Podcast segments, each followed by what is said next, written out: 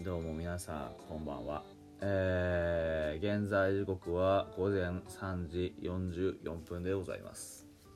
9月19日、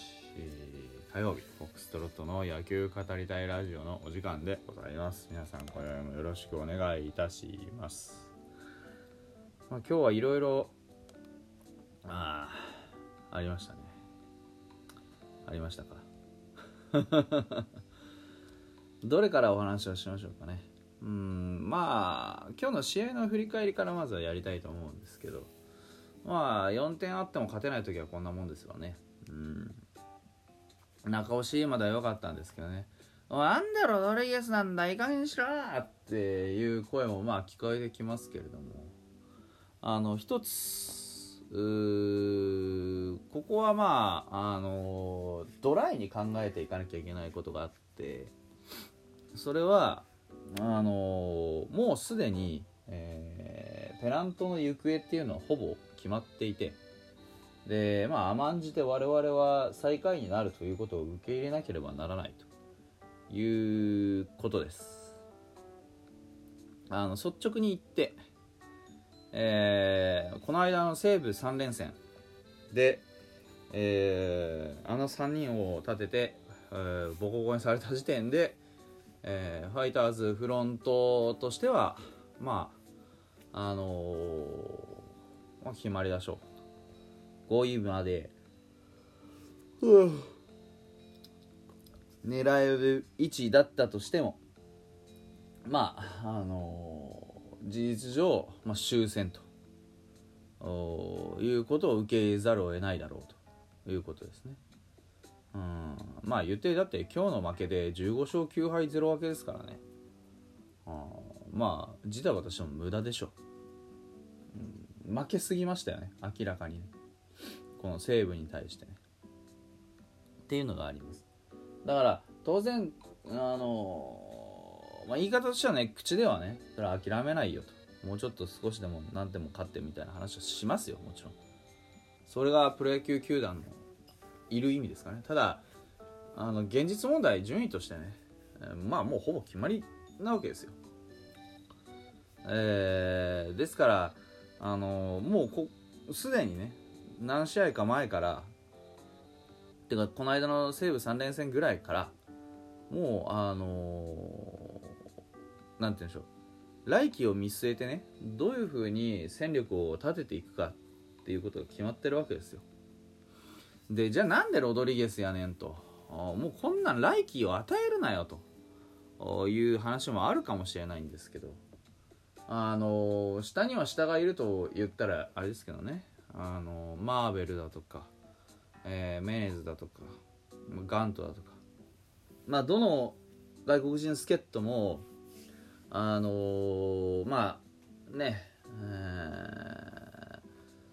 程度見込みはあるだろうと思っていた中でああいう成績なわけですよ。だからロドリゲスはね何がいいかっていうとある程度ロングもいけて、である程度なんて言うんでしょうね、怪我せずタフでいてくれるという点ですよね。例えばガントみたいにね来ました肘痛いですってことがない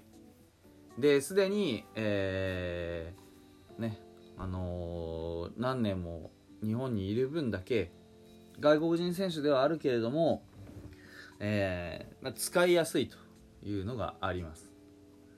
で今日もそうですけど1点差で出そうがどうで出そうが結局ボコボコ打たれてるね。もう6敗目ですよ。ですからヘイトがたまるのはしゃあない。ただヘイトがたまるのは自分の投球が悪いせいじゃないですか。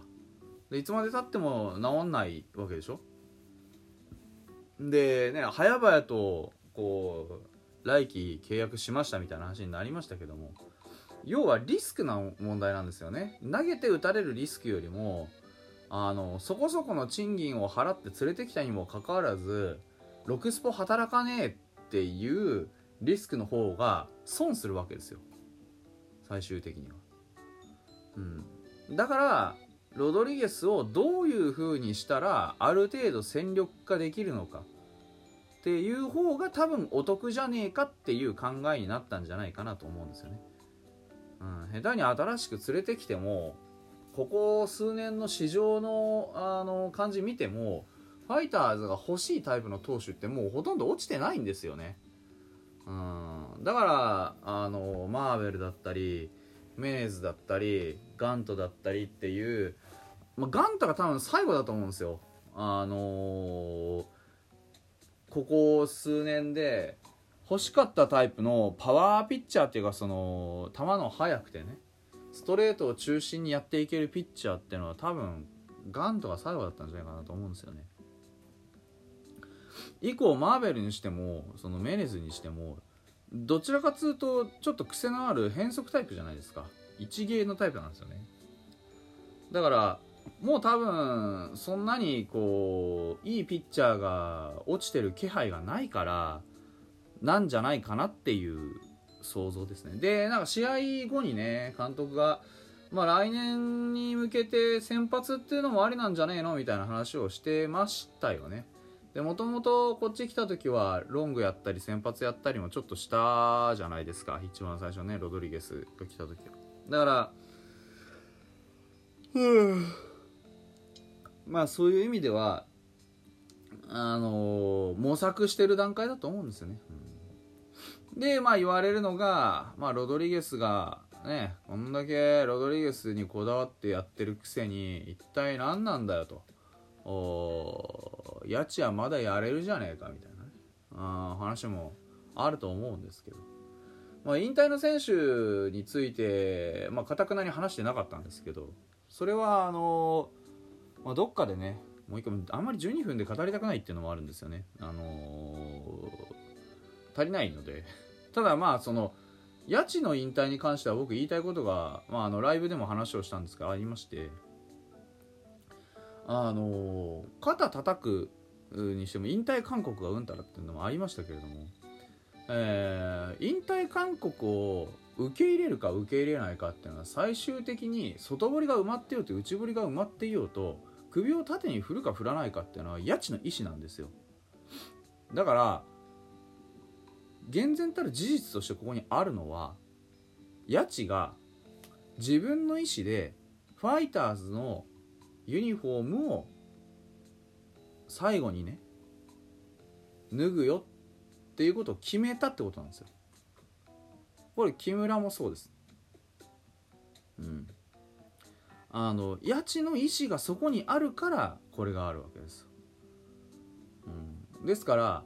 ね、まずもってしかもその中にはファイターズ側の配慮っていうのはめちゃくちゃあって、これは家賃がまだできるとかできないとかっていうのは本当マジぶっちゃけどうでもいいんですよ。32歳ね、家賃さん、あなたね、今年もお疲れ様でしたと、もうシーズンも残り少なくなりましたと、もしあなたがこのチームでこれから先どうするかっていうことを考えた時に、我々としては申し訳ないと、若手に、ポジションを譲ってやってほしいんだと。ですからその打力にしてもね、去年こそある程度打ちましたけど、今年前半、正直な話さして振るわなかったわけですよ。でその時点である程度も評価決まったわけですよね。この先に伸びしろが残ってるか残ってないかっていうところで、それ使えば残ってるかもしれないですけど、今後10年働ける選手をね、差し置いて、2年3年でも間違いなく、引退が見えてくるようなね感じの年齢の選手をずっと使うっていうことはファイターズはしないチームじゃないですか、もともとね。だからそれ冷たい冷たくないじゃないんですよ。セカンドキャリアっていうことを考えた時に必ずのしかかってくる課題なわけで、全ての選手に対してそうです。ですから逆にね、早めに声をかけてあげないといけないんですよ。だから八重さんすみませんと、うちではもうそういう風にレギュラーとして扱ってあげることはできないけれども、もし他球団に出たいとかそういうことがあるんだったらね、残りの試合あるでしょ、まだ。そこで使うことだってできますし、そういった意味で、来季に向けてね、どういった動きができるかっていうのを武田に見せる意味でも一軍に上がって、まあ、使うってことはできますよと。そこのところどうしましょうかという相談をするわけですよね。だから事前に話し合いしたって書いてあったじゃないですか。まあしたかどうか知りませんけど、ね、うん、だから何が言いたいかっていうと、この手のセカンドキャリアというか次のねレールについての話っていうのは早いに越したことがないんですよ。ていうかこれ優しくない球団だったらシーズンオフ入りましたの瞬間に自由契約ですよ、うん、わざわざ事前に話をして選択肢を提示し本人が決めてるっていう事実を僕はありがたく受け止めるべきだと思うんですよ、まず、うん、で自分でね自分の行く先を決めれる選手が他にどれぐらいいるかってことを考えるべきだと思います、うん、ファイターズはそこ別にないがしろにしてるからこうなってるわけじゃないですよ。逆ですよ。選手の次のキャリアに対して最大限の敬意を払っているからこのタイミングでどうしますかという話し合いを行ってるわけでしょ。その結果が谷地はファイターズへユニフォームを脱ぎたいですっていうね、木村もそういう話なんじゃないですか、うん、選手をね勝手にファンがね値踏みしてねああだこうだ言うのはね避けたいものだなというふうに思います。